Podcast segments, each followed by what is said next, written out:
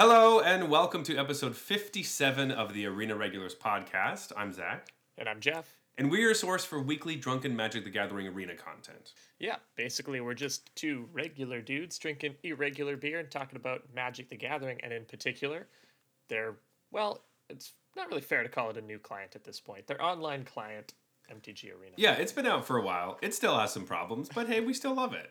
I mean, I still don't know if it's like still in beta or if it's officially out of beta because it was in beta for an outrageously long time. But uh, I, I'm pretty sure we've been out of beta since Eldraine, but uh, you know, um, who who could know? Uh, and this week we're talking all about the newest format on Arena, which is Alchemy. Um, it's the hottest news. I don't know why that's funny, but um, yeah, we're going to talk all about that and um, kind of give our impressions of a- actually playing the format because we haven't been able to do that yet. But first, each week we both bring a beer and then we drink our own, except for, never mind, we're not doing that this week. Jeff, nope. Jeff brought three beers for us. Hooray! Yay! That's right. Jeff. So this week we have uh, what I'll- I'll call it an accidental tap takeover. Um, so if you listened to last week's episode, uh, you'll have heard that I was in Hamilton last week, uh, dog what dog sitting for a friend, and so while I was there, I was like, I'll just go pick up some local beers in Hamilton that are a little harder to find in Toronto, bring them back, and we can do them on the show, which I did. Uh, but I only bought two of each beer. So uh, if we were to use our normal system, I would have needed four because I need two for me and also two for Zach. Uh, and I just bought two of a bunch of different kinds of beers. Um, the funny thing is, too, I was standing like in line in the bottle shop waiting to buy it, and I was like, "How many do I need to buy? Just two, right? Yeah, that makes sense. One each. That's okay. That's good thing I thought about that ahead of time. I bought the correct number. And then as soon as I, you know, was about to hand them off to you, I was like, wait a minute, I don't, don't have anywhere near enough. it's all right. it's not like numbers are your profession or anything. It's totally fine. yes, it's not like you know that's what I hang my hat on. Uh, so this week instead, we decided we were just going to do a tap takeover of one of the breweries that Jeff had found, and we're going to drink three of their beers together, and then at the end, kind of decide which ones were our favorite or which one is our favorite. I guess rank them all. I don't know. Yeah, I mean, I did get a nice little uh, selection here. We have a few different did. kinds of beer, so at least that's nice. So Jeff, do you want to introduce us to the uh, the brewery that you found and the first beer that we're drinking? Totally. So um, the brewery we're drinking from today is called Fairweather. Uh, as I mentioned, it's in Hamilton, and it's actually a brewery that's kind of been getting like a lot of buzz uh, over the past, oh, I don't know, year or so, I'd say, uh, in Hamilton. But where my so my parents in law live in Hamilton, and I visit them often. But this brewery is not particularly close to where they live, so I haven't actually had a chance to go out there before. Um, you know, I was there this past week, so I said, you know what, screw it. I'm finally going to go try Fairweather. You know, people talk about it a lot here. If you just Google Hamilton breweries, this will probably come up as the top rated one. And so I went there and I just picked up a, a few different things for us to try. Yeah, and might I say the cans look beautiful. I really like the uh, the style of it. Yeah. And uh, I know it's probably the cheaper way to do it, but I kind of like these silver cans with just a label that's like stuck on outside. I think it looks kind of cool whenever breweries do that. But Yeah, absolutely. This is um I I think I've I've talked about this in the past where I had a pet peeve. Uh, this was a long time ago. I had a, back when we did the podcast in person. I had a pet peeve about um, cans that have like this plastic wrap that's around it, and you can feel the Right. the seam. yeah, yeah. But that's the ones that go all the way to the lip, and they they kind of look like they've been shrink wrapped in this like thing. Yes, yeah. Um, so I agree with you. I do kind of like the silver cans that they just uh, put their sticker on, uh, and I think this one looks really great. I like it a lot. All right. Do we do we talk about the physical beer that we're drinking? We, we didn't actually talk about All the right, beer. Let's think, talk about the beer. So we're starting with a beer called Menagerie, um, and it's a single hop pale ale, and it's five point four percent.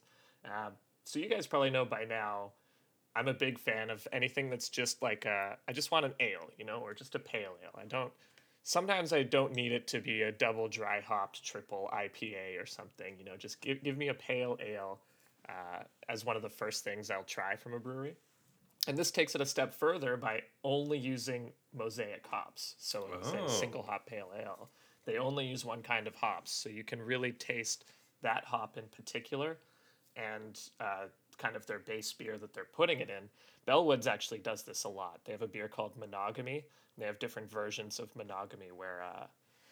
Uh, you know, they'll have monogamy citra, mos- monogamy mosaic, monogamy for each of the different hops. Where they just use one. Oh, is that why they call it that? I never knew that. Yeah. it makes sense, right? Now like, this oh. one, like, I think menagerie means like a whole bunch of different things, so it's kind of weird. This they went the other way with this one because to me, a menagerie is like an eclectic group of animals, basically. yeah, right. Um, but all right. Well, maybe it's an eclectic group of animals likes to drink this beer. So, There you go. boom, there we go. And then the art is like all octopi, octopuses, Octopussies, um, Yeah, octopi. probably not that. I'm well, according to James Bond, it is, but I'm pretty sure it's octopi. Ah, well, who Um, might argue with him?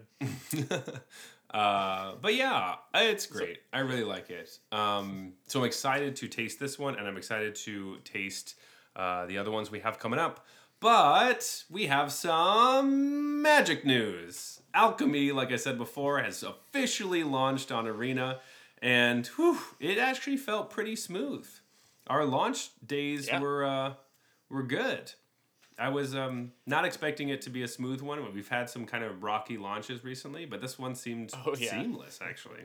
Totally. Um, and there was some like change of like quality of life changes. It seems it came with the deck building when they introduced alchemy into the deck building. They moved some stuff around and did some other stuff too. So uh, yeah, I had no problem. I jumped into a few games on like Thursday. Not right away as soon as the thing dropped, but I managed to get them and didn't notice anything. So Yeah. Um, with that, one of the the big changes that uh, happened is that we have a new play blade, which I forgot we were working on this. This is something they said we were going to be working on back in like February of last year when Kaldheim was coming out. This play blade rework was on the horizon, and it's come out. So Jeff, there's a lot of drama around the play blade. Uh, and if you Oh, don't, yeah, if you, how could okay. there not be? If you don't know what the play blade is, it's the thing where you hit play and then it it uh, kind of makes you choose what format you'd like to play. And before it was just Mm-hmm. like this big list of like you'd have to just pick a line on the list. And now and it, it has seems like arbitrarily sorted before. exactly. and now it has like an events tab and a most recently played tab and a bunch of different things. Um, best of three or best of one, and Yeah. like historic alchemy. Alchemy, um, with a big star by Alchemy just to make sure that you play it and uh, all that kind of stuff. So, Jeff, what do you think of the new Playblade? Are you pro or against?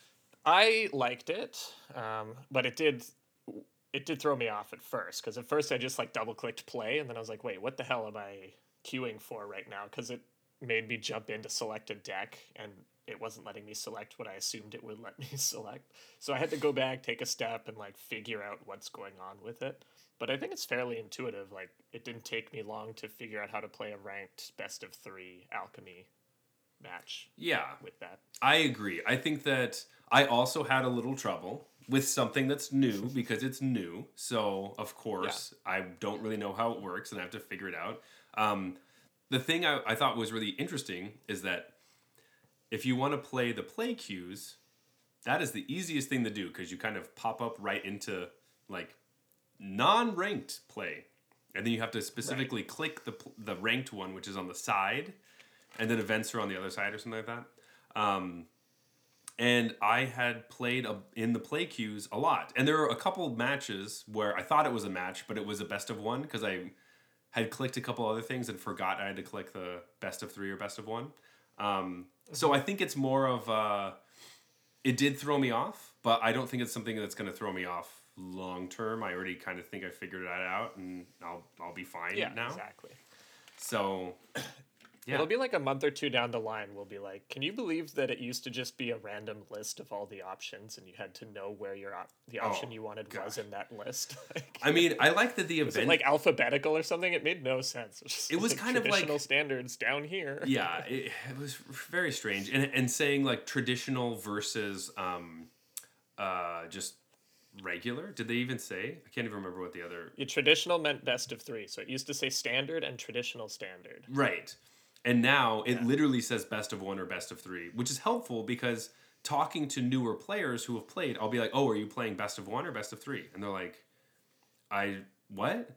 And I'm like, "Oh, well." I clicked standard. I play standard. I play standard." And I'm like, "Yeah, but the traditional standard is best of three, and that wording is strange." Now they still have it when you're queuing up to best of three. It will say traditional standard, uh, whatever.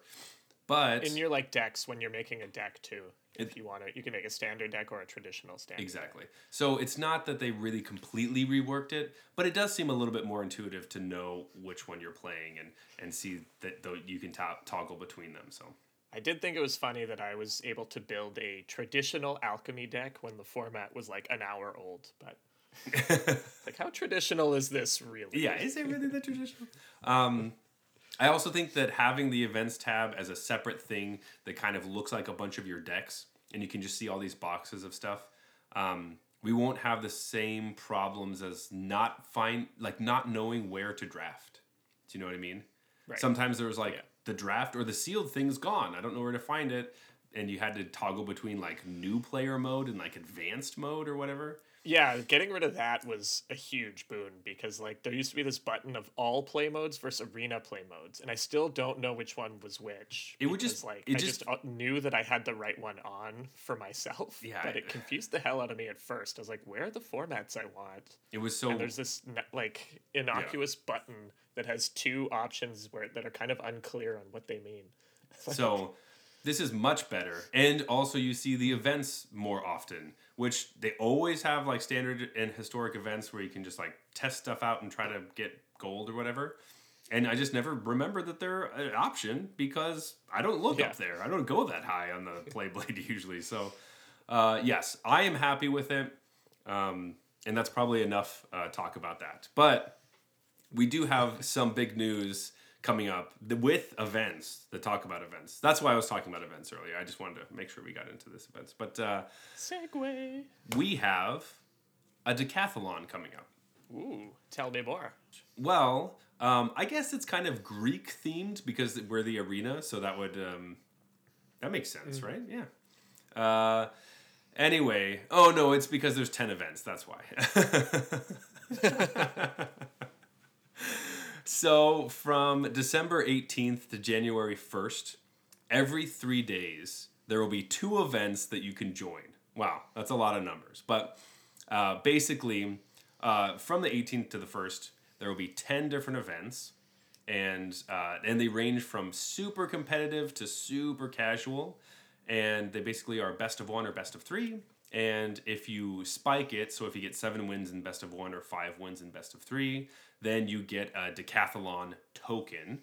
And then if you get three of those tokens, you could be entered into the finals, which are in January, where you could play Arena Cube trying to get the highest wins and get the ultimate prize of one complete set of Neon Dynasty. One of every card. Wow. You don't get a play set, you get one of every card, but still, we haven't had this on Arena where you get a whole set of cards. Yeah, that's pretty cool.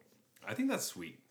Yeah, like as soon as Neon Dynasty drops, I guess you just have one of each Yeah. in your collection. It just goes into your immediately. So, constructed players, this is definitely something you're looking for because it won't take any of your wild cards. And you even get rewarded wild cards in the finals. So, that's pretty sweet. If you yeah, you get a bunch of stuff. Like you Yeah. get draft tokens. Uh, you get the unhinged basic lands if you make it to the finals that's sweet. and do and get like two wins. You get a few wild cards no matter what. Uh, or maybe you have to get one win for the wild cards, but uh, Mm-hmm. and you get uh, a Jace the Mind Sculptor avatar if you get six or more wins. Um, you get a lot of stuff. There's a lot of cool stuff. Um, and basically, throughout the different formats, they range from a bunch of weird stuff from just like uh, standard and alchemy, historic, to like singleton and turbo drafts and phantom drafts Right. of Crimson Vow. Um, I think, Jeff, my favorite one is the. It's just a format of like you pick one of the ten new player decks, and then you just you just try to win. Yeah, that sounds great to me. Um, yeah, as you mentioned, they're all in like three day pack like Chunks. packages, I guess. Yeah. Yeah, and it seems like there's so there's two events per three day pack chunk, and uh, it seems like they did a pretty good job of pairing like something for a competitive player with something for the more for fun players in each chunk. Yeah. So you said they range from like casual to competitive, and it's also they've kind of paired them up. So like the first one is well, you could play alchemy if you want to play a bit more. I guess this one is like the least of it, but there's alchemy, and then there's sealed, which is half midnight hunt and half crimson vow. Um, so like alchemy is the format that people would have practiced and would have decks that they got off the internet for and would take seriously, and then sealed this sealed format is something no one will have played uh, probably. And I think one of the best things about this event is um, that it's really cheap. So it costs 2,000 gold or 400 gems to enter these decathlon events. That's amazing. Those are just like some of the regular random events they used to do or like Friday Night Magic stuff. It's not going to be the same amount of like the cost for an arena open is much steeper. Like the amount of bullets that you have for this thing, you know, you have 10,000 gold, you could draft once or play in five decathlon events. That's amazing. Yeah, I mean those first two, I would, if I had time, I'd probably play in both of them. Just the alchemy one and this phantom sealed with uh, three of each. Yeah. And so then I'll do my new player decks right after that, and I'll get my three tokens. There you go. Boom. There you go. And then you get entered in the finals. So if you you get more entries into the finals the more you finish. So if you get three, you get one token into the finals. If you get six, you get two. If you get eight, you get three tokens in the finals. And if you get ten, you get like uh, oh no, if you get ten, you get to be in the finals three times and you get qualified for the qualifier weekend in February. Oh, So like yeah, getting ten is a little crazy, but so if you playing in all of the events but if you like and doing well. spike the whole thing. If it's like, hey, you don't need to play ladder to be in the qualifier thing, hey, play this decathlon. Go ahead. I think that's Yeah, true. it seems like a sweet event, except for the fact that it is the worst timing ever. yeah, it's, it's literally over. You know the holiday break, so It's for me, it's literally like the first day I have off from work, so I have to go do holiday stuff until basically when I come back and am working again. right. It's like, come on, why did you do it now? No one has time. what are you talking about? This is not the holidays. Oh. Why couldn't this it's literally? be at uh, at your family dinner with your phone under your table. Yeah, exactly. Just like trying to get my seven wins. It's once again Wizards has the worst timing ever. They put everything on the same weekend or or the tournament right before the new set comes out. Like it just doesn't make sense to me. I'm, they must have a reason, but I don't understand what that reason is. Yeah, but hey, for anyone who is you know not busy during these times, this is great. That's true. hey, all right. Flip side of that, um, if you don't have anywhere to be, or you're being safe and staying home, and you you're skipping the holiday season, you're not going to see anybody. This is a really good thing to do during that time.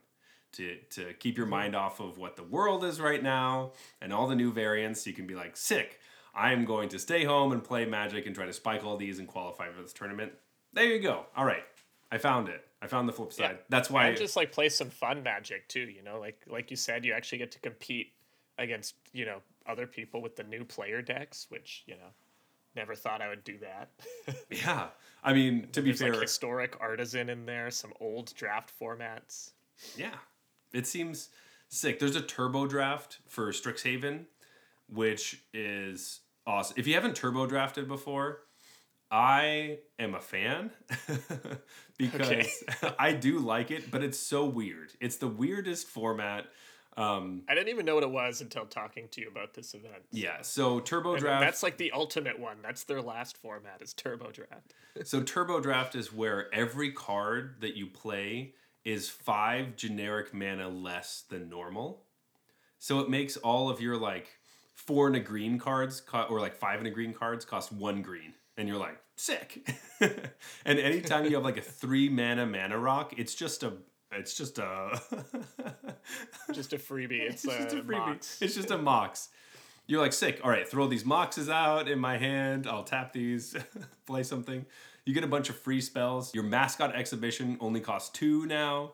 It's amazing. It's cool to do it with Strixhaven because there's so many gold cards that um, there will be less one mana stuff and a lot of two mana stuff. Or it'll just make all the one mana or zero mana cards very good, and all the other ones Yeah. not very good. I think that's what. Whatever is. you whatever you learned during Strixhaven draft is no longer true, except that mascot mascot exhibition is the best card in the set. That's Yeah. still true. that, and then Poet's Quill is going to be. Oh no, because you still have to pay for the equip cost. Never mind. Don't think about that. Um, but yeah, I uh, I'm excited for that because it's always a turbo draft is a weird format, and I'm I did a lot of the Ikoria one, so I want to uh, do some more of, of just something else, you know. Anyway, Jeff, we've been talking about Magic news for quite a while, so I think we should jump yeah, that's right the longest into. Magic news segment ever. I know we've had a we've had some new stuff, and it's uh, you know, I'm excited for this decathlon, and I hope that this one goes well. The one that I probably won't be able to be a part of, so that there will be another one at a, an appropriate time where I can actually be a part of it. So I'm gonna try to squeeze in an event or two, but uh, yeah, I don't know if I'll be able to either. I might at like the airport or something, but uh, we'll see. Anyway, let's get into our main topic for the evening, which is of course alchemy. So first off, Jeff, how does the format feel to you? Uh, yeah, so that's all I've played since it dropped. Um, not that I've been playing like more than usual or anything. I've been spamming it, but uh, that's the format I play when I log in. And it's been, I found it been really fun. Like it's been fun to explore a new format. Like new formats are always fun, right? When people are playing their wacky homebrews against your wacky homebrew, it's always a good time. Yeah, exactly. What do you, what do you think? Have you been playing it? I have. I I've been having a great time. Um, it was really fun at the beginning because it's such a new format. There aren't really any uh, deck lists to just like copy. Um, there were a lot of standard, just straight from standard decks, just kind of put in, except for they they uh, added their like Inquisitor Captain or something, um, which I started doing. Yeah, that's like the natural place to start, right? Just take a standard deck, whatever card you think is good from the new releases, and and jam it in. Yeah. Uh, so I basically did that and was playing mono white, and then uh, there were a couple cards that like hosed me really hard, and I didn't. I was like, "What? What is happening?" Um, and I was really Wait, what does confused. this card do? yeah, and there was a bunch of Does that card really just say "fuck mono white"? yeah. so um, that happened a few times, and they weren't even like alchemy cards. They were just regular standard cards nobody plays. I'm like, wait, this card fucks my whole strategy up. How did? How have I never seen Because it does nothing against Alrund's Epiphany. Exactly. Um, because I was playing mono white, and then um, someone was playing a, uh, a stern, stern, strict, strict proctor against me. Oh yeah. I was like, none of my cards work on curve. What? Hey, this card enters the battlefield. Nope, you can't get an anthem effect. You can't uh, O ring my creature. Blocks your Thalia. It, yeah, it blocks cleanly with Thalia. It's so annoying. It was like, oh, okay, Spellbinder's useless, except for I guess it is. It, it just trades with the Spellbinder. Like it's. I was like, what the fuck. so, that I was totally forgot about that card. it was really annoying because it was like, oh, they always had it on turn two, and then I always had an Inquisitor Captain in my hand. I'm like, I can't, I can't play this card. This, uh, this doesn't do it. It's four mana, Yeah. three three vigilance. I don't, I don't want. I mean, yeah, I mean, Inquisitor Captain showing up is, is going to push people more towards anti ETB, yeah, you know, stuff.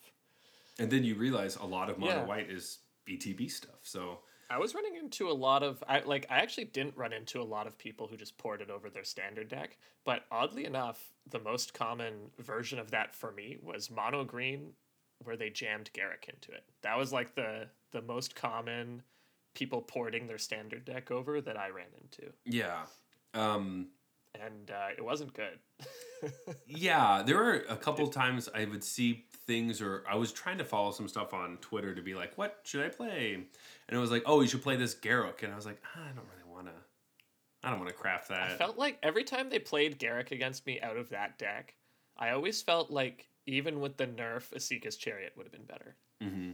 and it's certainly like the nerf to Esika's chariot all, all already feels like a kind of neutered mono green a little bit Mm-hmm. because that was how they would do it. Is like you'd trade for their two drop, trade for their three drop, and then they'd slam the chariot, and you're way behind. And now it's like they slam the chariot and whatever, or they slam a Garruk and you know, again whatever. Totally. Yeah. Um, so with the nerfed cards, have they done a good job? So I, I think the nerfs have been awesome. Uh, the first and most important thing is that I don't really run into people playing Alrund's Epiphany. Mm-hmm. And I think one or two people that did, it looked really bad. like, it is. What I didn't realize uh, when I first read the nerf is that the even if you copy it, the copy doesn't make ravens. Mm-hmm. And so it's just like the combo is just totally neutered. So there's really no reason to play the like galvanic iteration Alrund's Epiphany combo, it feels like. So anyone who would be playing Alrund's Epiphany is trying to use it a little more as intended, where you just ramp into a battlefield and like take an extra turn. And, and in general, that's a bit lame. Uh, I still think Esika's Chariot is a good card, and Goldspan Dragon's still good, obviously, but I'm not seeing them everywhere. Like they're not they're not dominating the metagame by any means. Yeah, I mean, I've seen Goldspan Dragon the most, I think, and it Yeah, doesn't same. make me want to rip my hair out when I see it. It's like sick. that card's really good. I'm probably still gonna lose, but I can kill it right now, and they can't counter, which is great. And I don't see it in Yeah, that deck as much, in like a counter. Feels nice being rewarded for like holding up a kill spell for the dragon, Mm-hmm. and they they tap out for it. And you you kill it before combat, and you you don't end up way behind. You know? Yeah. Which is awesome. Yeah, so I've been happy with that. Uh, a note with the Alrund's Epiphany, I have run into that deck a couple times. However, they still keep in the Galvanic iteration for a, a foretold one just to take some extra turns. But um, it seems like they'll. I was playing against someone at least that was using the Galvanic iteration on just kind of any card that seemed good to copy. So their their whole deck is just let's copy a ton of stuff. And so then the range of things it would do opened up drastically and it became a really interesting deck to watch because it didn't really feel like I either copy the the discard a card, draw a bunch of cards, make a bunch of treasure thing, or Alrund's Epiphany. unexpected win. Yeah, unexpected windfall. Um, but they are playing like the the two mana one three that when it ETBs, it's the blue one that makes a card in your hand cost two less forever Right. Yeah. or perpetually. Sorry, and then um, it's classic. I don't know what any of the cards are called, um, but there's one that's like, uh, oh gosh, let me let me look it up because I'm I'm definitely I need to know what it actually does and not just pretend like I know what it's actually what it's actually doing. Okay. Um, so this isn't like a nerfed card, but this is one of the new cards that they added. And of course, I don't know the name of it, but I found it, and it's called uh, "Discover the Formula," which is four blue Yes. blue for the instant that lets you seek three non-land cards. Then non-land cards in your hand perpetually gain. This spell costs one less to cast, and this becomes a huge target for the Galvanic iteration oh, copying this is insane. because you get to do it twice to all the cards in your hand, and then everything costs like nothing. And the biggest thing with this is that it's an instant, so you can do it whenever you want to. Yeah, like when your opponent iteration and and then casts this. I've already forgotten the name of the card. Discover, the formula. Your chances of winning feel pretty similar to when they would copy Alrund's Epiphany. Exactly.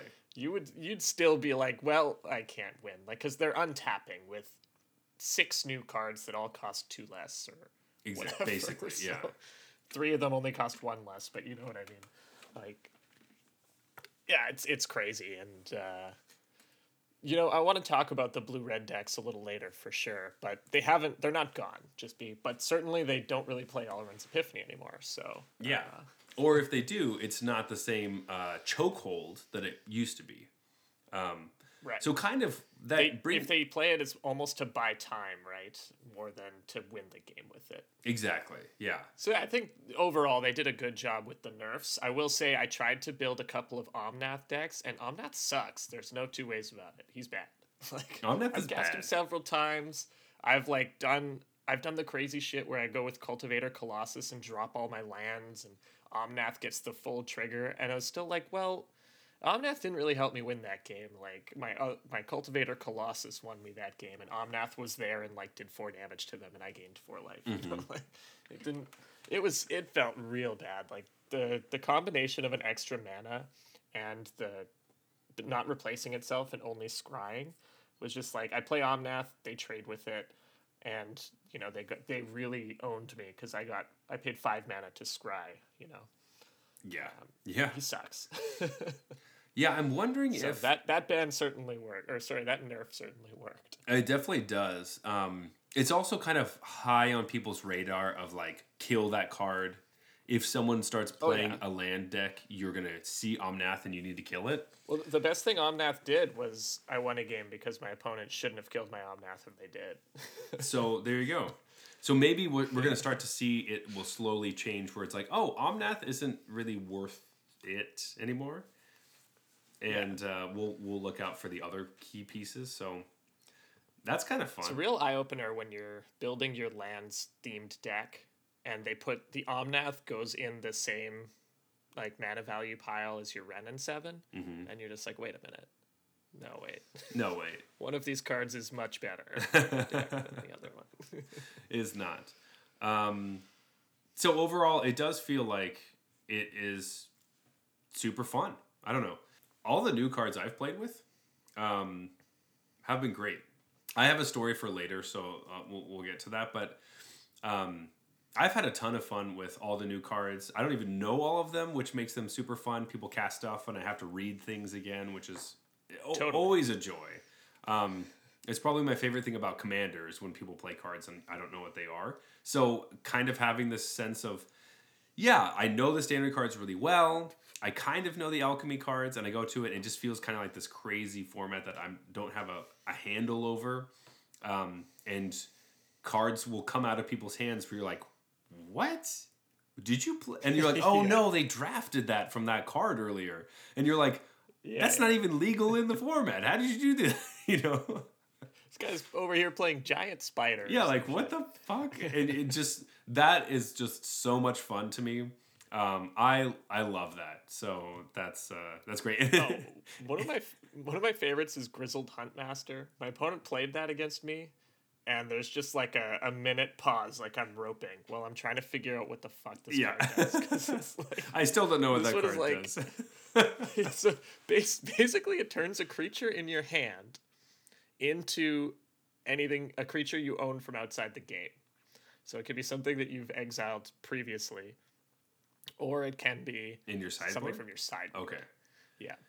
So uh, it then gives you the option to remove all copies of that creature from your deck, which feels a bit extra. It doesn't really feel like they needed to do that.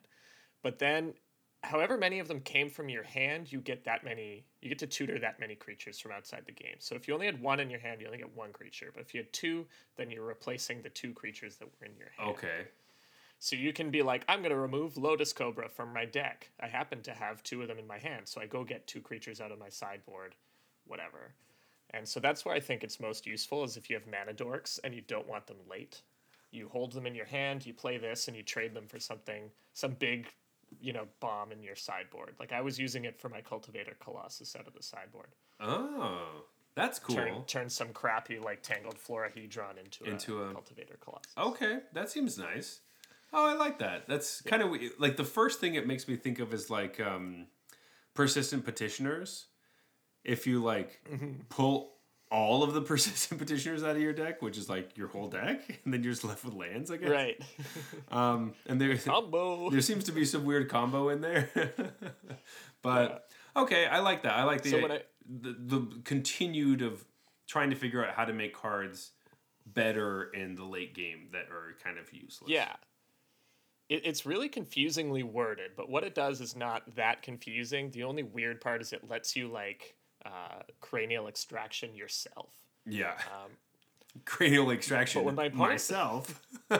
yeah. but when my opponent cast it, I thought they got to tutor for each card they removed, even from their deck, not just from their hand. I was like, this is fucking busted. He gets to trade like some shitty creature in his hand for four creatures he has in his sideboard. What the fuck is it? And then he only got one, and I was like, oh, I see. Only the ones that were in your hand get replaced. Yeah, that would be so ridiculous. that would be ridiculous. But, But the cards are fun though. Like, I haven't seen any of the new cards where I was like, I hate this. You know, like that I've actually played against or with in a game.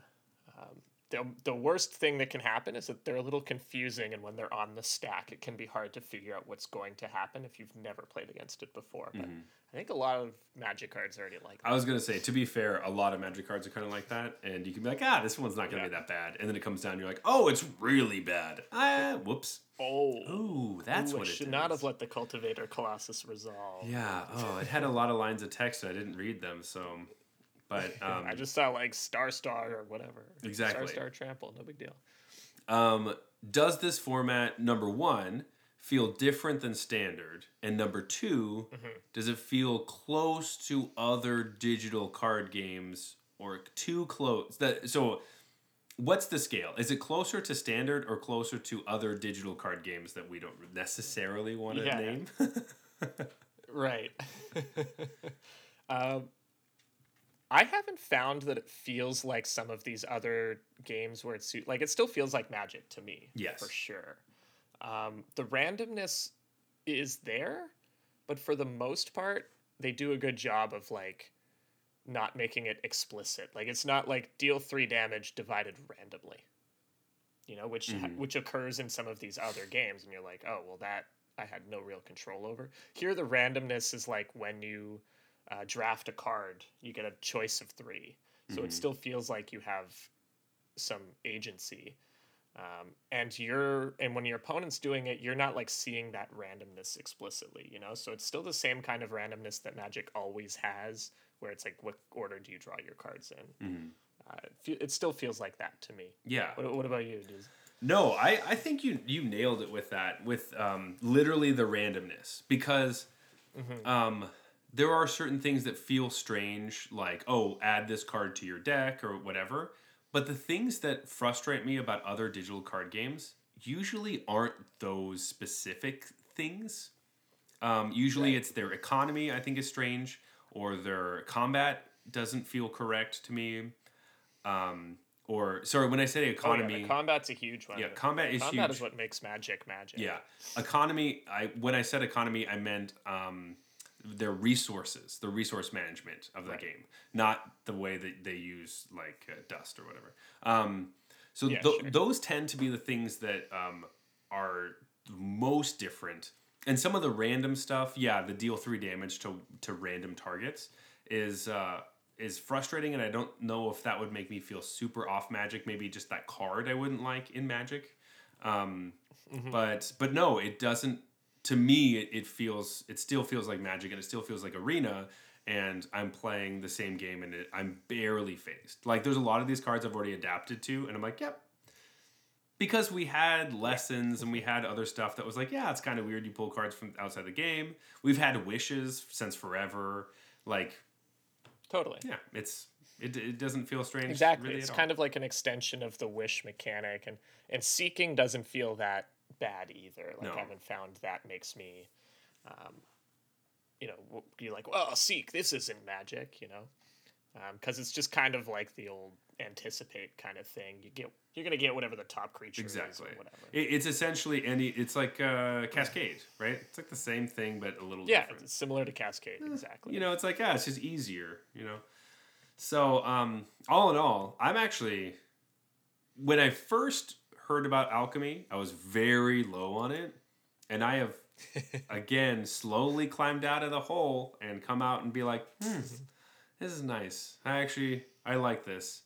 I don't. I Yeah. it'll be a nice refresher. I don't know if it's something I'm going to put a lot of resources and investment into, but I've really enjoyed what I've been playing so far. Totally. Yeah, I've I've really enjoyed playing it as well. Um, and, and as to how much it feels like standard, I mean, right now it feels like a totally different format. Oh, absolutely. Yeah, like standard is just three decks, and one of them isn't good. so it's like it's like mono white versus blue red, um, and this has you know, tons of different decks. Now we're still in the honeymoon phase here, right? Like people are still trying out the new thing, and uh, there hasn't been a ton of articles from the pros telling you how to just win at the format yet. Um, so maybe that'll change and it'll stabilize a bit. But what I like is that they could just change that. Um, so I think it's going to depend. How much it feels like standard will depend on how aggressive they are with nerfs and and with you know changes. And I personally hope they're really aggressive with it, because to me that's the point of this format. The reason not to like nerf and ban cards is because people invested in them, and will be like that sucks. But with this, they can say, "Hey, we warned you." Like that's what this format is. If you buy something for the format alchemy, you know, don't don't plan on it sticking around for a long time mm-hmm. if it's the best thing to be doing. Yeah, or staying the same. And again, it's like, hey, if you bought the cards for a deck or you spent your wild cards and your resources on a deck that you knew was busted to play it busted, that is mm-hmm. kind of your fault. You know, like, hey, You can't then turn around and complain, you know. if you know it's busted and like, isn't that awesome? Like, yeah, sure, it can be fun to play busted decks and do those things, but you know that you're on that that spectrum of you're closer to getting your deck banned than other people. So just know, You're on the chopping block there. you know, hey, it's a just know that going in, and that's totally fine. yeah. So And so far, it's felt more powerful than standard to me, which obviously, you know, it's standard but with more cards. But some of the c- good cards in standard were nerfed, so I wasn't totally sure that it would be higher power level than standard necessarily. But it feels like it is just from playing a few matches. yeah, it feels it feels great. So um, anyway, I have a lot more to say about this format, but Jeff, I need another beer before I do that to make sure I can say it, it. right. I don't know. Eh, Anyway, Yeah, yeah. I'm excited to get into like specific cards and decks after we have that sort of general f- format overview that we just did. Yeah, exactly. All right, let's go to a beer break. this beer break is brought to you by our patrons over at Patreon. That's right. You're already supporting the show just by listening. But if you want to support the show even more, the Patreon is the best way to do that. And when you become a patron, you get an exclusive invite to our after party, which is a mini episode recorded immediately after this one where we ramble on about non magic related things. Plus, you get to vote on which one of us you like more by either buying me a beer. Or buying me a beer. So go to our Patreon, which is patreon.com slash arena regulars to vote on your favorite host right now. All right. Alrighty, Jeff. We got this new beer in our, our tap takeover from Fairweather. Yeah, I'm excited for this one. Uh, so what we have here is uh, Tranquilo, which is a sour saison. Um, when I bought it, I was actually thinking, you know, I haven't had a saison in a while, actually. Um, I feel like those beers were all the rage like two years ago here, and now nobody makes them anymore. Oh, baby. Oh. so it says it's a sour saison conditioned with fresh lime zest and Sorachi Ace. Yes, that's a type of hops. Oh, perfect. I love that you can teach me all about hops. Uh, I should know more, but I, I don't. Um, fantastic. So this is, uh, like you said, um, a sour saison, which is 5.7%. All right. And the can has these, uh, just like a really nice kind of print looking, um, like limes and oranges and lemons with like some leaves and things. It's uh, really Yeah, dealt. it's like a floral citrus print. It's very cool. It's really cool. Oof. So far, I'm liking Th- this. this one came recommended, so I picked out the just the pale ale, and then the uh, well, I won't spoil what the next one is, but I picked that one out as well. And then I saw that they had a couple, two different saisons on the menu, so I asked uh, uh, the wonderful server who, or well, the the person who was working the beer bottle takeout Yeah. window because that's what it was. It was like a little window on the side, um, and they recommended uh, this one out of the two saisons because it uh, it has some punch to it. I guess. We will talk about this later, but let's get back into some alchemy because we still have some thoughts on that. So I kind of want to talk about just some just new cards that we've been playing against a lot and just things that have just been added basically to the format. They're like, "Oh, this is now a card I see all the time." Um, so maybe the first one to to talk about is Key to the Archive. Uh, Zach, do you want to tell everyone what this card does? Because I know you're an expert in, in exactly how this card works. So All right, so Key to the Archive is a four mana artifact that enters the battlefield tapped, and it taps for two mana of any combination of colors. And then it says when Key to the Archive enters the battlefield, draft a card from Key to the Archive spellbook, then discard a card. All right.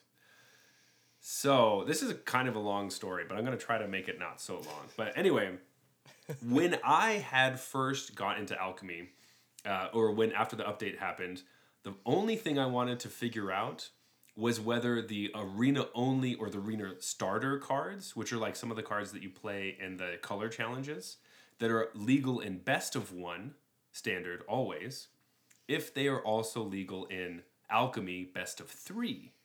So I basically bit, built this bullshit mono black deck that had like Rakshasa, whatever.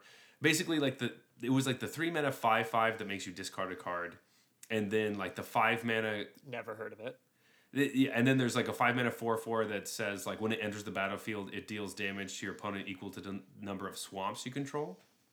Um, okay. something like that. So these weird cards that they they're not in paper. They've never been printed in paper. They've only been printed in arena, and they're only legal in standard best of one. So I was like, let's see if these are legal in That standard best of explains three. why I've never heard of them. Exactly. So um, I built this deck just, you know, in two minutes just to be like, all right, let's just see. I click pl- the play thing in best of three, and the Who first. knows with the new Yeah, let's. play let's blade? it's yeah. my first thing. Let's just go. I just want to see if my deck is legal and if I can literally draw it and play the cards. And who happens to be my first opponent? But Saffron Olive. I've never played against Saffron Olive in my life, and I feel immediately embarrassed because the deck I'm playing is this bullshit mono black deck I But built. if there's anyone to run into who might be running an even dumber deck than you, you know, like Yes. So I was like, oh my God, this is so awful. But I was like, all right, let's just see how this goes. Hopefully he's just playing around and not in a video or anything, and I won't, you know, it won't have my fucking name on this thing forever.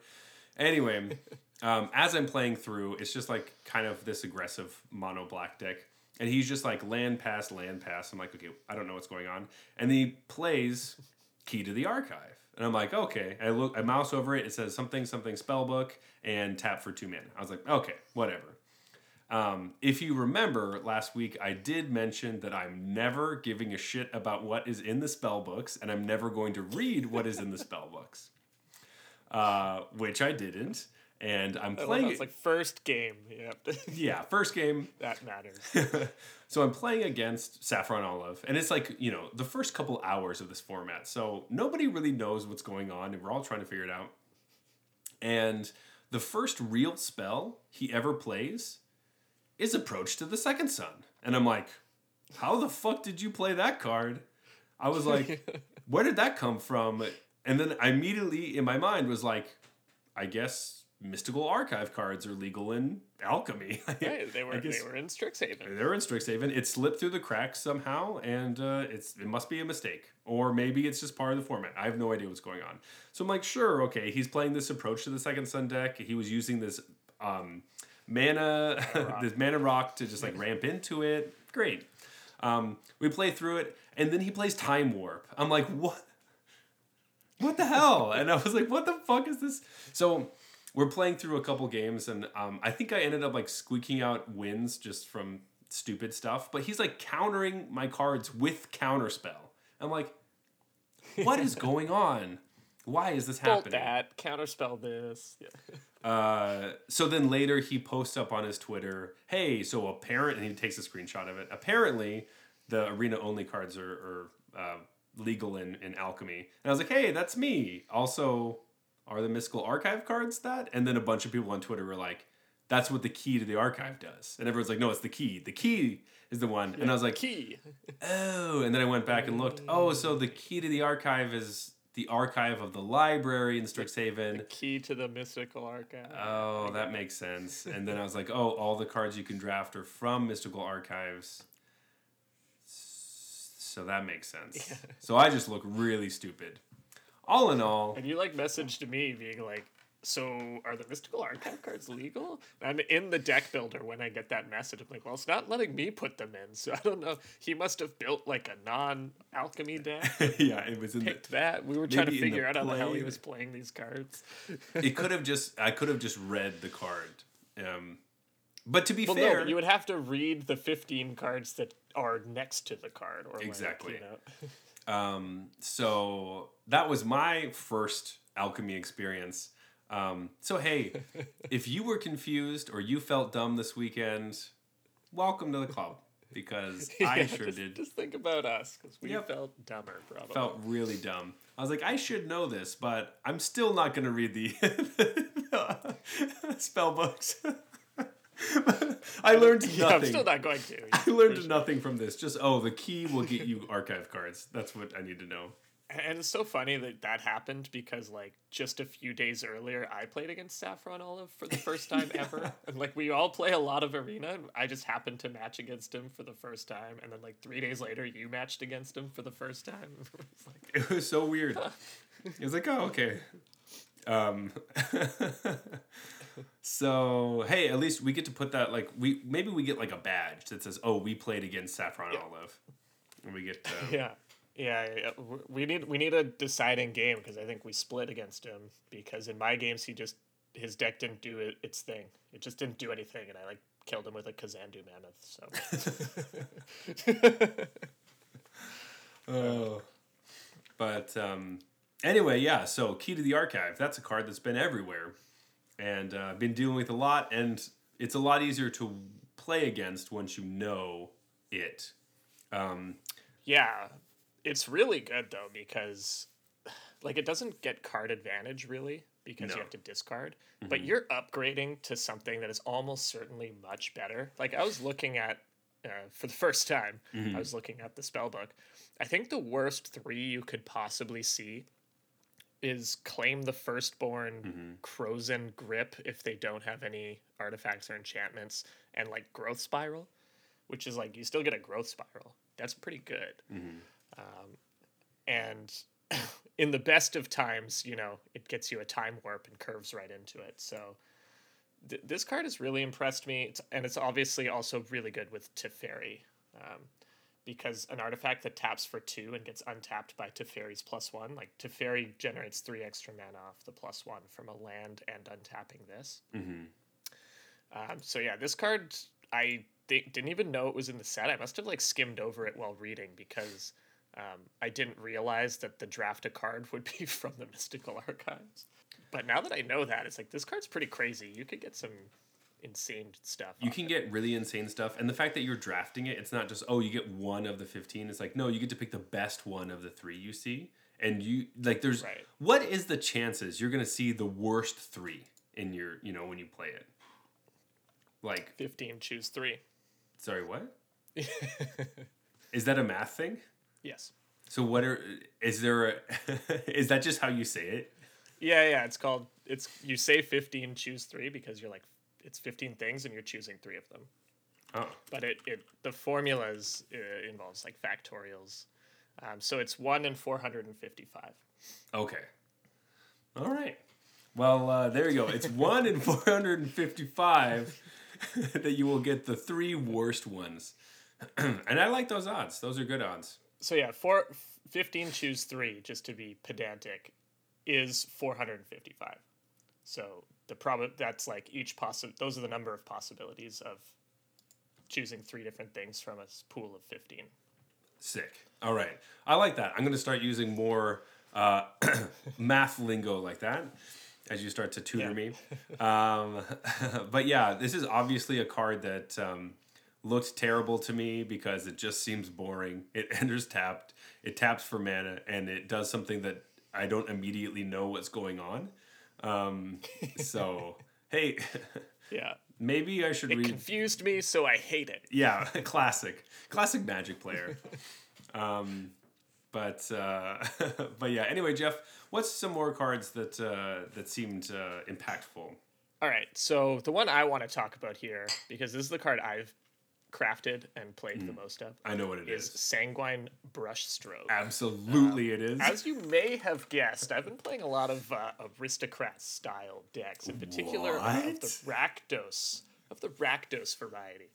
And I love this card. So uh, this is the card that comes down. It's a three mana enchantment. It makes a Blood Artist and a Blood Token. You know, so that the artist has something to paint with.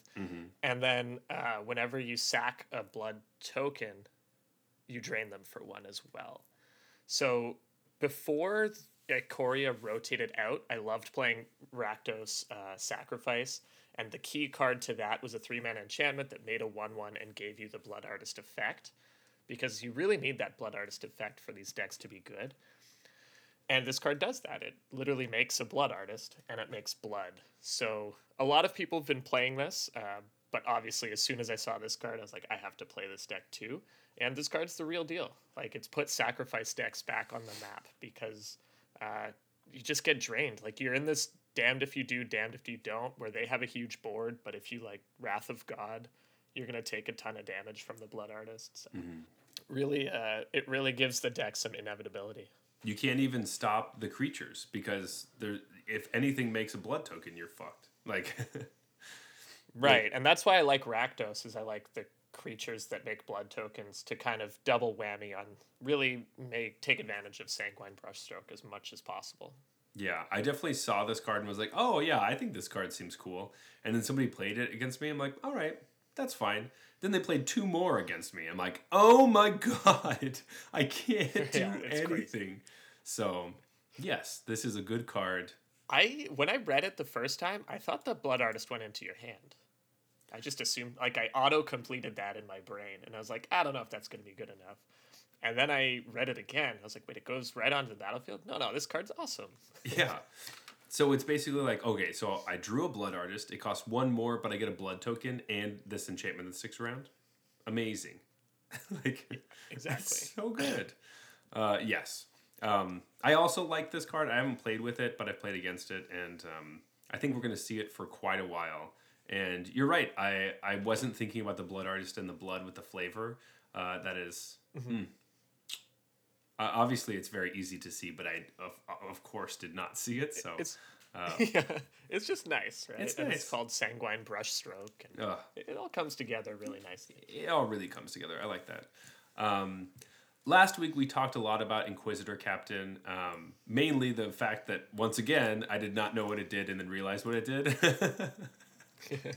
um, but it's it's good. It's really good. I talked about it a little bit Yeah. earlier, and I think we'll It's held it. up to the hype, I think. Exactly. Yeah, I think we're going to continue to see it, and um, yeah, I I like it a lot, and it's really, it's a big thing that mono white needed for wrath protection, which is good in this type of situation, um, where uh, kind of in against the uh, the in regular standard. Or I guess it's not regular; it's just standard. In standard, Standard. uh, the uh, is it Epiphany deck is mainly just like you know ramping to their or just like racing to their combo and just trying to one for one kind of trade off stuff uh, till they get there. Um, so you're not using a lot of like wrath protection, but in a format that has a bunch of like creature decks and is doing a bunch of these other weird things, wrath protection can be helpful. And now technically it doesn't like save any of your creatures, but just keeping an Inquisitor Captain in your hand until they wipe the board and then you play that for four and then get another creature and like just rebuild immediately feels really good. it's like, all right, Yeah. what else you got? And they're like, damn it. If you've ever played a collected company deck against a Wrath of God deck, you know what it feels like when they Wrath of God, and you're like, don't care, just Mm-hmm. just gonna totally re up. This isn't quite as good because Coco would come like on the end step when they tapped out to Wrath. It's just like, well, Yeah. I did, I accomplished nothing. This one is like at least they they bought themselves a turn with the Wrath, but uh, it still feels bad if you Wrath the board and your opponent drops this. It's like, well, two more threats to deal with right away. Yeah. Uh, you don't get that extra combat step with Coco. With Coco, you get an extra one because you do it on their end step. Yeah, so with Coco. Mm-hmm. it feels like they did nothing when they Wrath of God. But if they don't, then the Coco adds two more creatures and they're dead. So it's like, Exactly. you know, but there- then, there's just nothing they can do. yeah. Um, this one is nice though because there are those weird chances where Coco doesn't it either misses completely or only gets you one creature that isn't really worth it. Um, and this one you always get two. You will always get two creatures, and you get to pick one of them. Yeah. Now there are weird things that can happen, right? Where like, I don't know if your opponent exiles your graveyard, uh, exiles, or like if you commit too much to the battlefield, say, uh, it actually isn't on anymore. Is that true? You need a certain number. Yeah, because it doesn't actually check the battlefield. Weirdly enough. Oh, you're right. Yeah, graveyard hand and library. Oh, that is weird.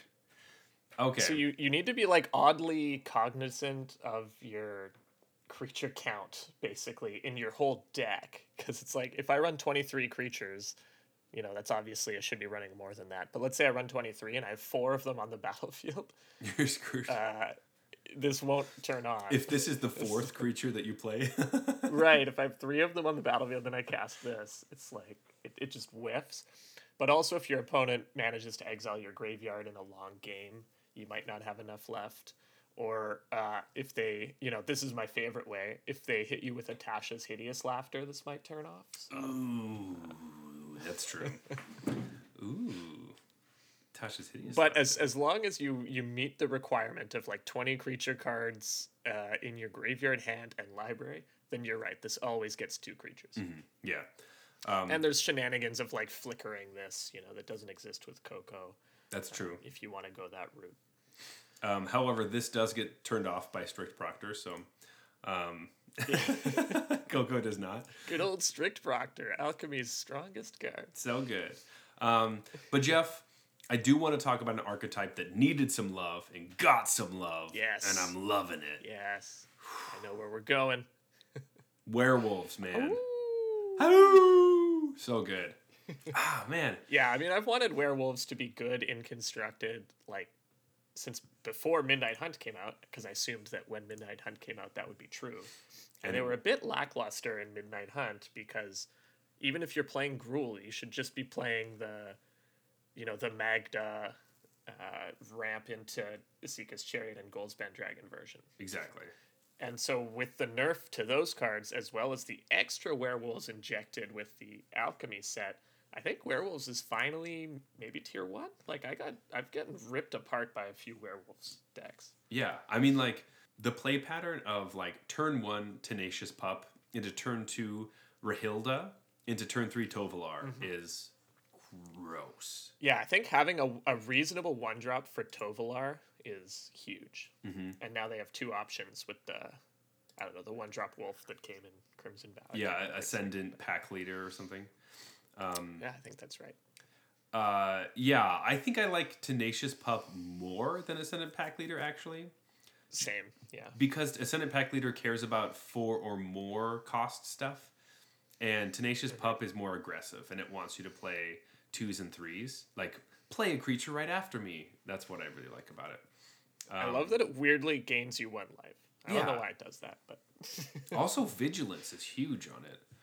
Like, even playing like a werewolf pack leader uh, right after the tenacious pup, you're just like, all right, I got a four, a two mana four four with vigilance and trample. Like on turn two, Yeah. like what are you gonna do? it sucks so much. It's crazy. and then I think that makes it so that um, because it has the one one counter, if you ever activate the the two drop wolf, it now turns itself on because On. it becomes a five three with a counter, so it's six. It turns on its own pack tactics. Pack tactics, yeah, werewolf pack leader, man, getting better. I I've played a bit of tenacious pup in some bullshit uh, werewolf decks where I did not want to craft Rahilda yet. Yeah, I, I didn't pull the trigger on it because it's like four mythic rare wild cards or whatever, but uh, I don't know. Maybe you can get away with two Rahildas, but I- Rahilda's really good. Rahilda's very good. Um, And giving it trample is also huge because it triggers off dealing combat damage to a player. exactly. Uh, so Rahilda is interesting because it feels very, very similar to um, the Robber of the Rich, Yes. right? Because like it cares about if you attacked with a certain creature type to play cards, and then um, I don't know if I like first strike more than uh, haste, but I might. It seems harder to deal with in combat. Sometimes the robber of the rich you could just like block forever or just like kill it. Yeah, they're they're slightly they're definitely reminiscent. Uh, slightly different because this triggers on dealing combat damage, and Robert I think That's triggered on oh attack. on attacks. You're right. You're right. So they, you, So you would often like it. chump the robber of the rich, chump attack it in the late game. Mm-hmm. But I think generally this is a little better in combat, like you say. Plus, it can flip, right? To Yeah, and then you get- striker. You get two triggers off of it. Um, Uh, and then and then again, the counter from your tenacious pup goes a long way if it flips and has Mm-hmm. trample and double strike, and it's a three three. Like it's just an absolute house. absolute beast in combat. Oh, that's good. Uh, and then the other one that I, I haven't been as impressed with, but you know, still there, the Blood Rage Alpha.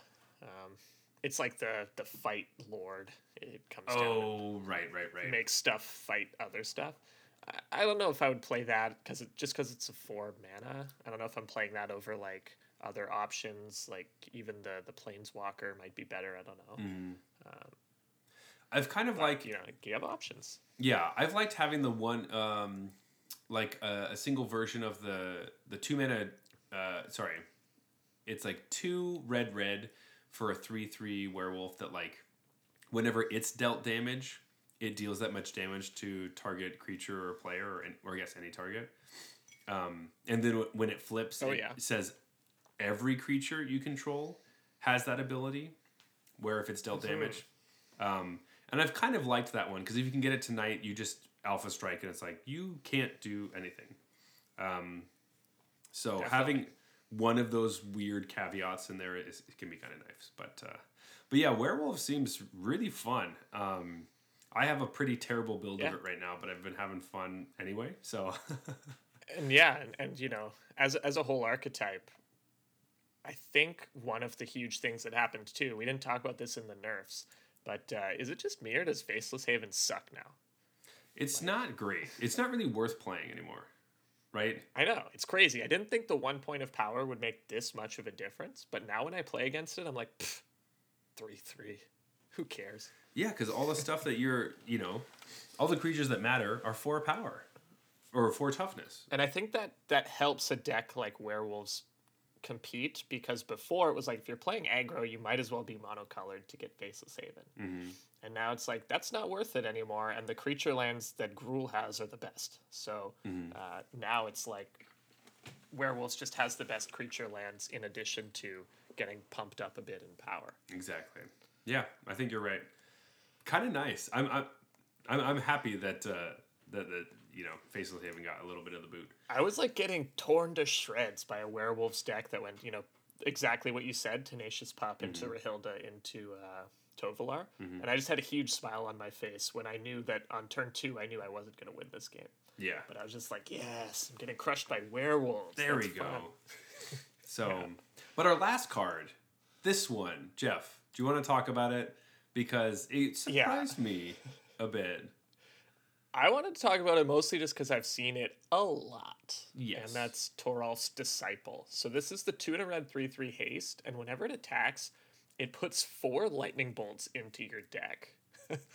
um, I'm still not totally sold on, like, I still don't know how to feel about this card, but a lot of people are playing it in some sort of, like, burn shell. And I'm getting bolted out of the game a lot. So this card is funny because I have played against it many, many times. I have never seen a lightning bolt ever. I So that's how this card should work. Like this card doesn't seem good to me, but it's all over the place and people are talking about it. And like to me, if you're interested in a three three haste, then you're interested in this card. Uh, and you should view that other part as like a pretty minor upside. Mhm. But uh, I'm just seeing so many people play this, so I have to maybe maybe they are seeing something that I'm not. I have gotten lightning bolted a lot uh, personally. Um, although I did test of talents a lightning bolt and remove 11 copies from my opponent's deck. Which was just fun because it was like, I know that I didn't really accomplish much more than negating a lightning bolt, but still, it was fun. That's amazing. That's so good. I've been seeing a little bit of that around Twitter, just like the hopes of doing that. So I'm so happy for you that you were able to. Oh, do I that. did it. Yeah. Oh, that's amazing. That's so cool. I don't. I think I still lost though because you know this thing attacked me three times. exactly. Um, man, that's so funny. Uh, all in all, I think I am really happy with all the new cards. You know, I've been seeing a lot of stuff. People have been, uh, you know, embracing it a lot uh, and just being like, "Hey, I'm gonna play these cards. It's fun." You know, I even myself was like, "Oh, I guess I could use all my uncommon wild cards on these cards. Might as well just have them. There's no reason I wouldn't." Yeah, why not? Right. why not? They're just sitting there. So um, that was kind of nice, and uh, it's been fun. You know, certain things like being able to play against a sacrifice deck that's playing Cursebound Witch instead of Eye Twitch. It's just it's just different. It's just nice. It is the breath of fresh air that uh, I was hoping it would be, and I think it will continue to be like that. So um, you know, I'm on board. Yeah, I feel exactly the same, and hopefully, it, you know, continues to to stay Fresh interesting, and fun. fresh. Yeah. Um, and I think we talked about most of the decks that I would consider to be top decks in the format. The only one I would say is that uh, I don't know if we mentioned clerics uh, when we talked about Inquisitor cla- Captain, but I'm seeing a lot of people play clerics. Yeah, I guess I. there have been a lot of people playing clerics. I was thinking in my mind it, that it was um, actually a party deck, but it's really just Angel of Unity giving all the clerics a, bu- a bump because they're part Right, of yeah. the party. So it's not When really. my, my opponent played that card. I thought it was a party deck. Then I was like, oh, you're just doing it to buff clerics. I guess that actually makes sense. It does make sense. I do like that. Um, Yeah. I've been seeing a lot of vampire decks. Uh, a, to- Okay, a ton of those because the freaking dragon from Kaldheim is a vampire, the Rakdos one. Um, yes. Didn't remember that was a vampire until I was like, what? Good old Immersturm Predator. You be- Vampire Dragon. Gotta be freaking kidding me. Um, before I ask you what you're playing right now, I want to talk about the deck I'm playing right now. Yes. Uh, do it. So, like I was saying before, I was on the mono white train, and then Stern Proctor smacked me right in the face, and then I stopped. Uh, but the Stern Proctor player was playing this pretty sweet Azorius Spirits deck. So I was like, hmm, that sounds Okay. pretty fun. so I ended up building this Azorius. Sounds like it has a lot of auras in it. Mm-hmm. Down. So I ended up building this Azorius Spirits deck, which I am playing Katilda and a bunch of the auras and the stuff that I like. Um, Nice. but a lot of the game plan is kind of like play these other creatures to block, and really your end of the game plan is just Faithbound Judge will be played and either kill them or die, and then you'll kill them with the aura. And now Right. I'm building the deck kind of the way that you wanted, and I, I need some tweaks and I need to fix it a little bit. But at the moment, it's like, all right, first game plan, just straight up tribal creatures, and I'm playing the Geist Patrician. Patrician is that the right? It's the the it's like two and a blue for a two two with flying that gives all your spirits plus one plus one, and then every card that you play from your graveyard costs one less. So I'm kind of trying to ramp into Oh, yeah. my my aura a curse against them from Faithbound Judge by using um, faithful looting and stuff and faithful mending. Okay. Faithful mending. Right. Faithful mending. Yeah, to to to throw it into the yard, um, while also having this creature strategy. But um, so basically, I play game one, full creatures. Let's go. Let's try to kill. And then I side out a bunch of different creature things, bring in a bunch of removal and counter spells, and just go straight counter your shit, and then just try to get my combo to work. and it has Nice. I been it. a blast. Um, That sounds great. especially Do when you, you play the Inquisitor Captain? no, I haven't played the Inquisitor Captain. I was thinking about it, but I was like, I don't know if I want it to be that strong. In like, I just wouldn't know what to say if my opponent played Inquisitor Captain and then hit Faithbound Judge off it. Like, What's happening? wh- what's going on right now? Um, Yeah. so uh, I have a lot of uh, legendary creatures, so it sometimes it's hard to be like. It could be a situation where it's like I play Inquisitor Captain. I'm like, I already have both of those legendary creatures on the battlefield. I don't know. So um, I should try that out. but I'm interested in moving possibly more to a control deck and playing the Azorius control deck you were talking about with Alrund's Epiphany and playing the Alrund's Epiphany thing where you try to make that card cheaper so that I can take all the turns and make my curse go off. Um, So it's it kind of started as like this Aura Spirits deck and is kind of morphing into that deck that we had talked about before. So I love it. I am having a blast working with that. Uh, so Azorius has been so much fun. But uh, Jeff, what are you playing right now? Oh, I'm on mostly my Rakdos uh, brushstroke Mm. uh, blood sacrifice deck. It's it's just like I love playing those kinds of decks.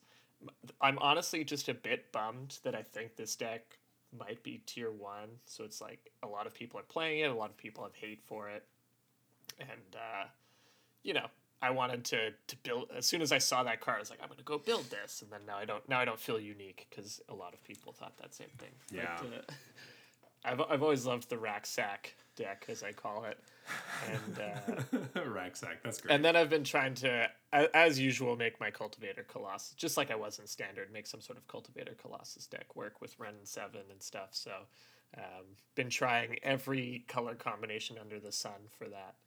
Uh, so that's that's been a lot of fun too. Um, yeah, I mean, going forward, I there are a few different ideas that I have too. Like we talked about the mono red dragons with Chandra thing when Chandra was spoiled. I think that could be a cool deck in in alchemy because you got a few more red dragons that could yeah, uh, and some ramp spells. into the deck. So yeah. you know, So I think honestly, like if if there's any cards that you were excited for for standard or even from the new alchemy set, just build around them and, and like have fun because that's what alchemy is right now. yeah, I, I do have a concern though that I think the best deck in the format might actually still be blue red control. um, they just don't play Alrund's Epiphany to kill you anymore.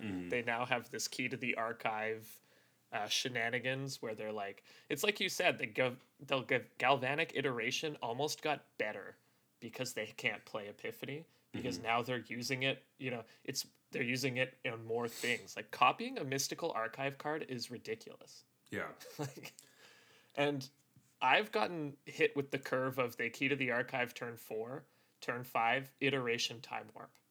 And I was like, that's bullshit. that like accelerated their combo turn thing because now they have seven mana on turn five and they can iteration in the time warp. yeah, And I was just like, well, that's that's stupid. And like you said earlier with the uh, the card that I always for, forget the name of, but the six drop that draws you three cards and makes your hand cheaper, like that feels almost as backbreaking as Alrund's Epiphany did, especially when copied. it almost feels worse. Discover the formula. I know.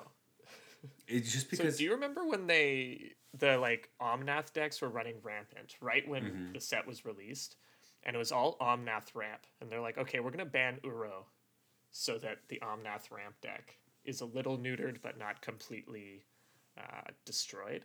Mm-hmm. And then the players had to get more creative and figured out that Omnath Adventures was the best deck in the format. And so it's like they tried to ban they banned something to try to weaken a deck, but it only made the players get more creative with their deck building and they found a better deck. Mm-hmm. It almost feels like that's what happened here. it's like this deck is probably better than the deck was when it had fully powered Alrund's Epiphany. Now there's some new cards, right? But it's still like this deck probably is better than that one. Yeah, I mean, discover the formula being an instant, but the, so this is the great thing. We know that this card is a digital only card. They can nerf the shit out of this if they want. If they Yeah, think that seek the or sorry, discover the formula is too powerful as an instant, they can change the mana cost. They can change the abilities. Maybe it doesn't get as many cards. Maybe it's not an instant. All that kind of stuff. So, um, oh yeah, making it a sorcery would really, really destroy it. Mm-hmm. Um, or you know they could make galvanic iteration a sorcery just in this format, yeah, for example. That's true. So all those kinds of things, uh, we have those tools at our disposal. Sorry, they have those tools at their disposal, Right. and we get to wait to see what they do with them. But I'm much more excited about this whole alchemy rebalancing thing than I originally was. And um, hey, being able to play a format that's just you know, arena is already super different than paper. just inherently by like how quickly you can draft and and just your collection and how you can use cards without having to resleeve decks and all that all those kinds of things. Like it is already different, so totally. leaning into the differences feels like the right choice to me.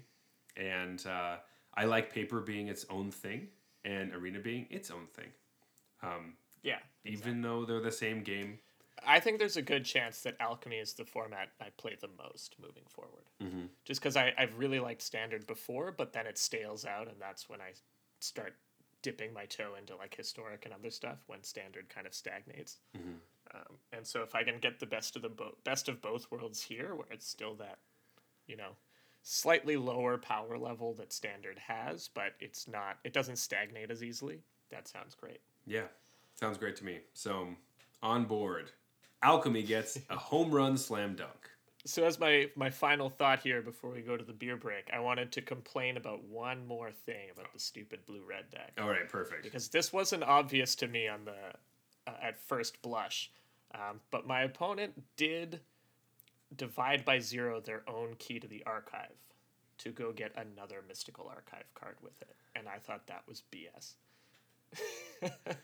That's really good. because good. they tapped two mana to from the key to cast the divide by zero, and I was just like, this feels unfair.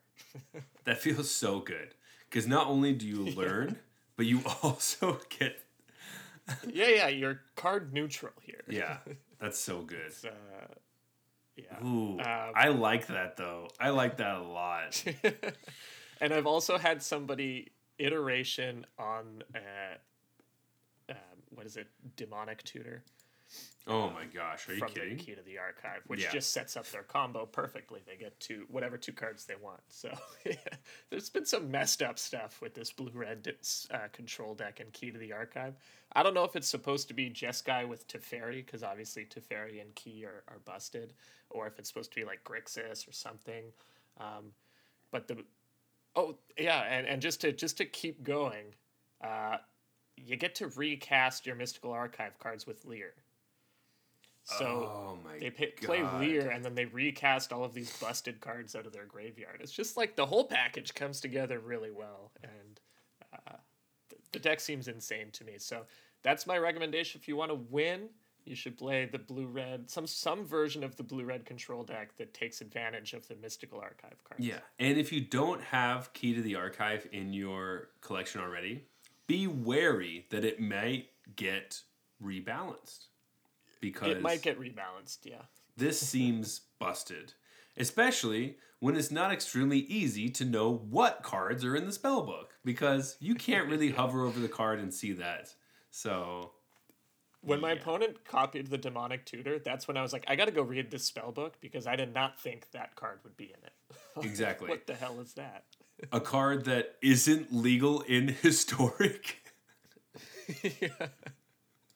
Right, and they have like counterspell and lightning and bolts. lightning bolt and you're like okay yes these are mystical archive cards that are i guess legal in historic brawl but like not regular historic these are okay i'm gonna calm down Yeah. but uh, sometimes so, the spell yeah, books I are guess- better than you think they are Yeah, yeah, exactly. Um, and I highly recommend uh, packing some sort of artifact and enchantment hate in the 75 because this card is great. Uh, and the Sanguine, you know, blood, blood brushstroke is also an enchantment that's really good. And there's just more artifacts and enchantments than there used to be that matter. And so when you're building your werewolves deck, play that uh, Outland Liberator. you know, That's just- just literally throw it in what- the main deck. that's like literally what i was gonna say i was like you need to play that werewolf that's the two mana kill a thing Finally, it has a purpose. Yes. Besides just Esika's Chariot and uh Yeah, The, and uh, you can kill class. Zach's like curse that makes you lose. The- No, n- shut up. No, never mind. Those cards are not important. Don't kill my curse. All right, Jeff. I think it's uh, time for last call and to grab our third beer for the night because it's a special night.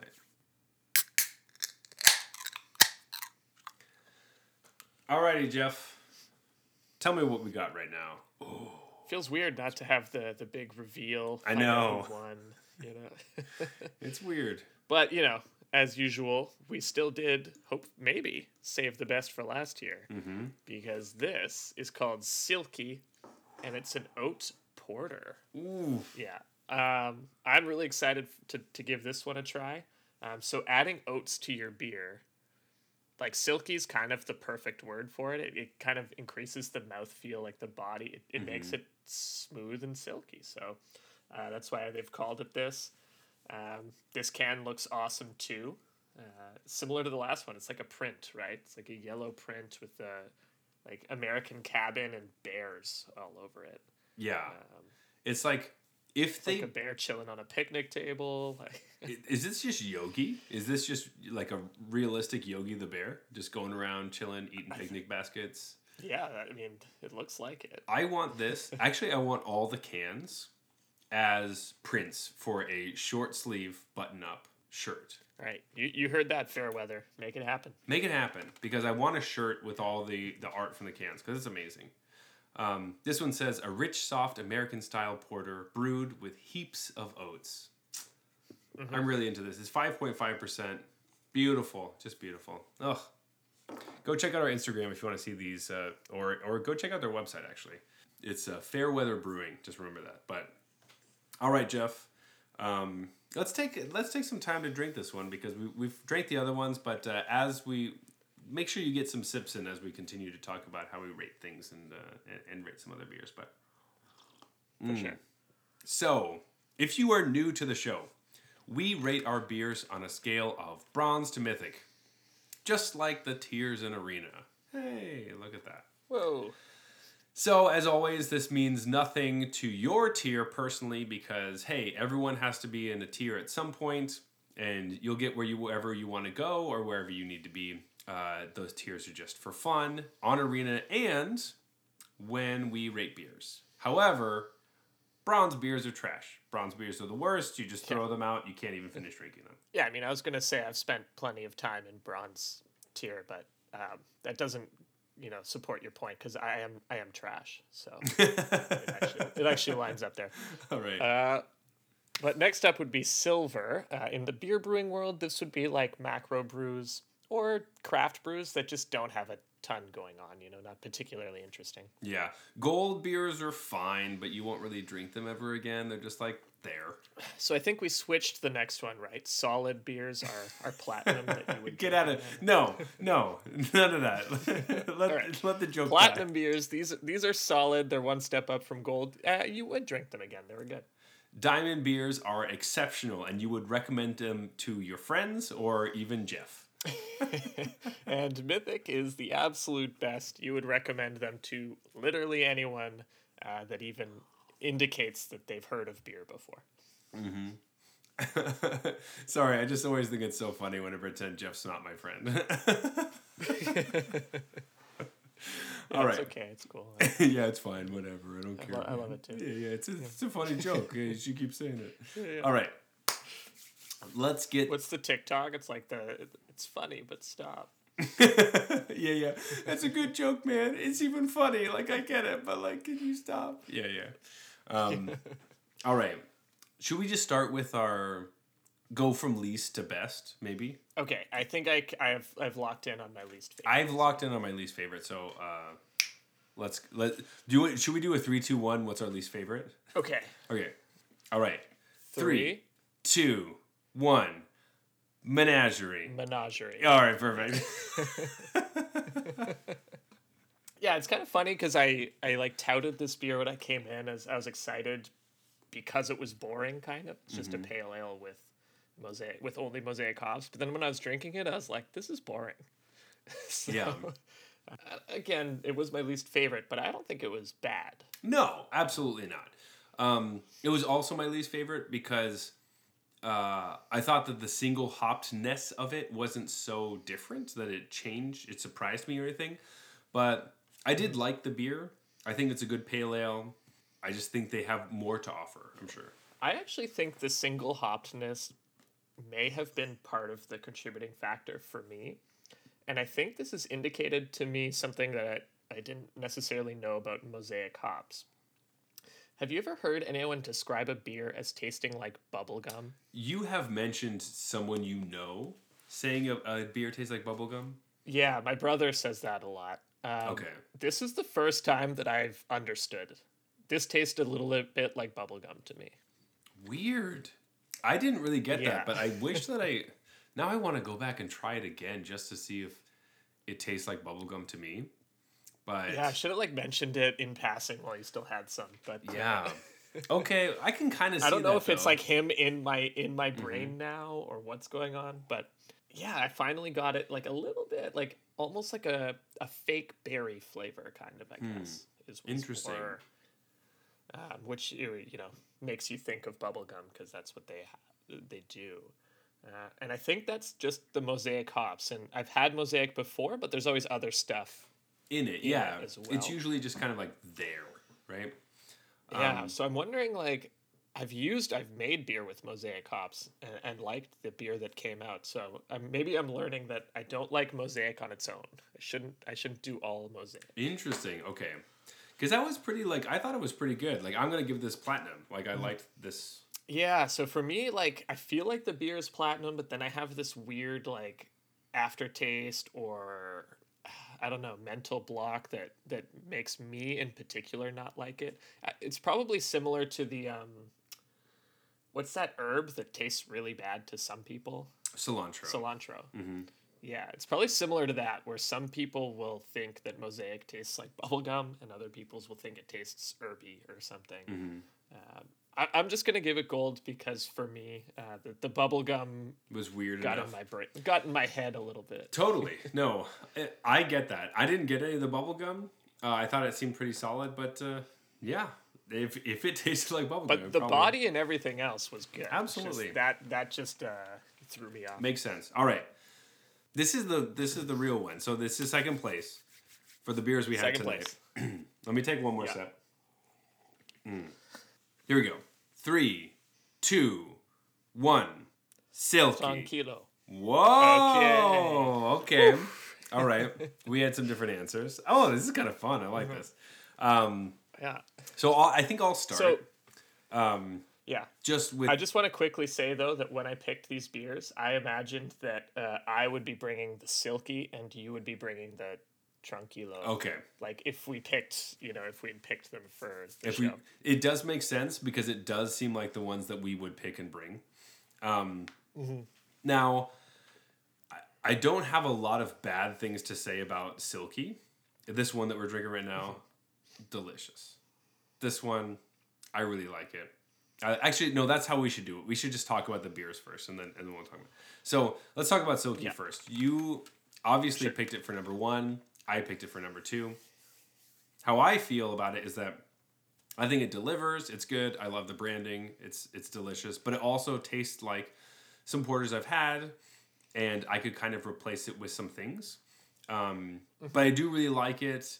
Uh, it's probably on the like diamond platinum border that I don't really know which side I want to go on. I think I like this brewery enough that I could just bump it up to diamond because it is such a good beer and the the marketing is so good that um, I would definitely go to this place just to if I'm at this brewery, I'll probably pick up this beer. Kind of, you know what I mean?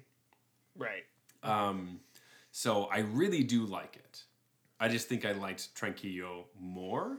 But Jeff, what do you think about Silky?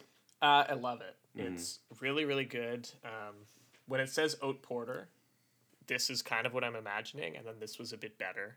Uh, it is like a still has flavor, which I think a lot of times people will go just for the the smoothness in in stouts and porters because they're trying to get people who don't drink a lot of that style to like it. So they just make it ultra smooth, but then they sacrifice flavor a bit.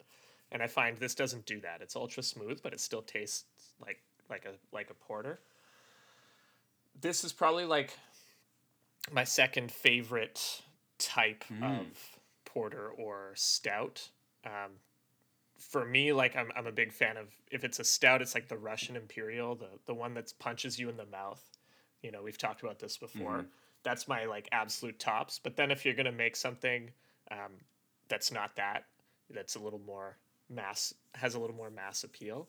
This is exactly what I'm looking for. To me, this is pretty solidly diamond.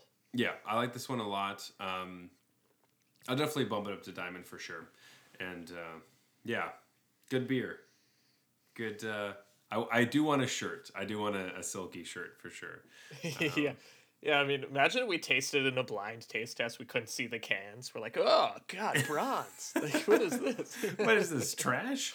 Um, all right, so uh, Tranquillo, uh, Jeff. Let's have you talk about the sour saison first. Um, yeah, so this one does punch you in the mouth, which I really liked. Mm-hmm. Like that first sip was like, whoa.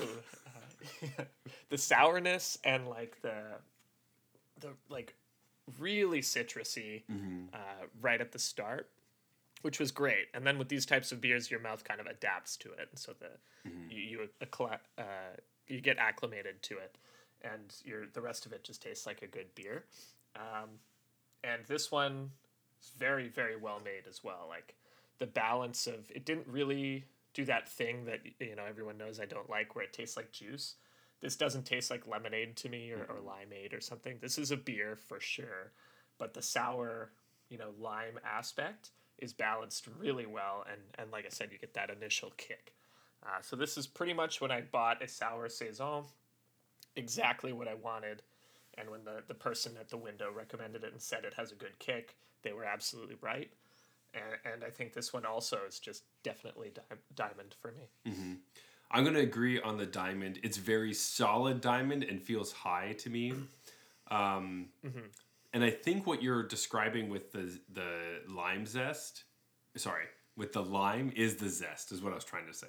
Is that a lot of the times it feels like the lime flavor in beer is the juice, while obviously if you know I work at a gin distillery, so when we use limes, we use the peel of the lime because the oils are what give the you can actually uh, taste the lime better through distillation.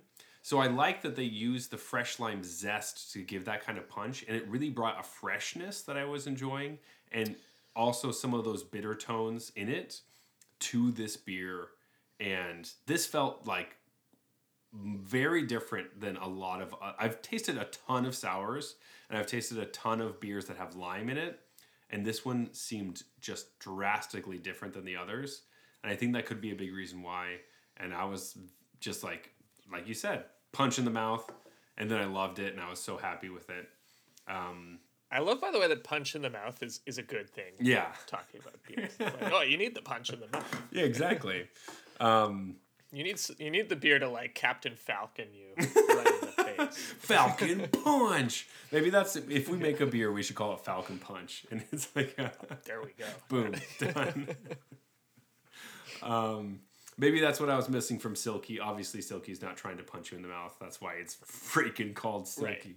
Um, Yeah. but uh, I that was, would be surprising. That would catch me off guard if the beer called like silky smooth and was like, punches you in the whoa.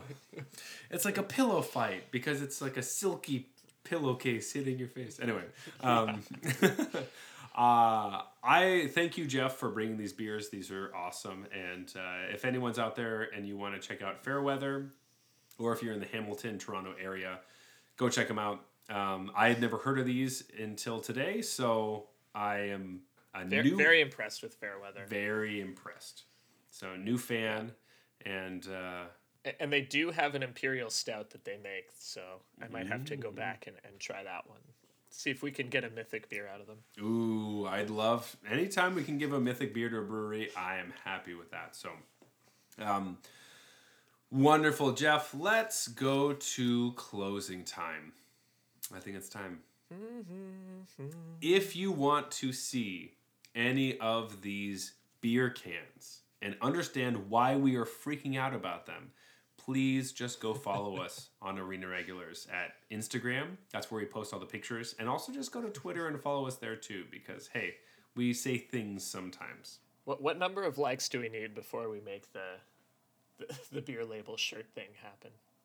I don't know. I mean, we could probably ask Fairweather and be like, yeah, that's what we should do. Let's just post something, say how many likes do we need till we can get a shirt with the bear, and uh, they'll tell us. It'll probably be like you know a million or something. Oof. Well, you guys better better get to liking then. Yeah, exactly. Help us out. And uh, look for us on MTG Arena in the uh, Alchemy Qs, maybe. Uh, username Arena Regulars Podcast. If you want to find me personally, you can find me at Zeulberg. That's Z E U L B E R G on Twitter and Instagram. But Jeff, where can they find you? Yeah, I mean, they can also find you on Saffron Olive's Twitter. uh, yeah, you, I'm also on Twitter. Blues Brews MTG, B L U E S B R E W S M T G. And please leave us a review on Apple Podcasts, iTunes. Follow us on any place that you listen to us right now, Spotify and Stitcher. Subscribe to our YouTube channel. Leave a comment on our video. We do draft videos where we drink lots of beer and then try to draft decks and try to play. Uh, it's lots of fun. And, uh, you know, hey, just remember uh, this episode. I wanted to say this earlier, but I'm going to say it now. Um, you know, listen to some old episodes. Don't drink alone. If you're uh, sad this holiday season or you're traveling, you're grabbing some beers and you're just waiting for your next flight, listen to some more episodes of us. Because, hey, you know, if you're going to drink, we're also Yeah. drinking. So, hey. Yeah, if you haven't checked out our Drunken Vorthos series yet, go back and listen to those because those will those will be a fun time. Yeah, they're really fun. This has been the Arena Regulars. Reminding you to look into the spell books of the alchemy cards because, uh, as it turns out, knowing what yours and your opponent's cards do sometimes matters. Good night.